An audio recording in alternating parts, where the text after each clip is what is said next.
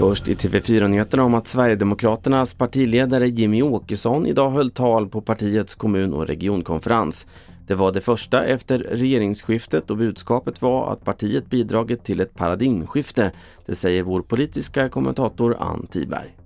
Och han lyfter fram de politikområden där Sverigedemokraterna har fått inflytande genom Tidöavtalet och det är eh, framförallt då invandringspolitiken och rättspolitiken. Du ser hela talet på tv4.se. På den brittiska ön Jersey har en person omkommit och två vårdas på sjukhus efter en explosion i en flerfamiljsfastighet i St. Helier, det rapporterar BBC.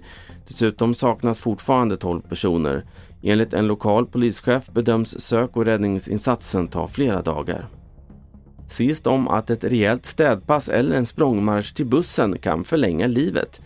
Det är forskare vid University of Sydney som gjort den första studien av hälsofördelarna med korta men intensiva vardagsaktiviteter. Tre till fyra sådana per dag kan ge upp till 49% minskning av dödsfall relaterade till hjärt-kärlsjukdom.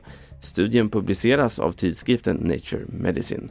Fler nyheter på tv4.se och i appen TV4 Nyheterna. Jag heter Carl-Oskar Alsen.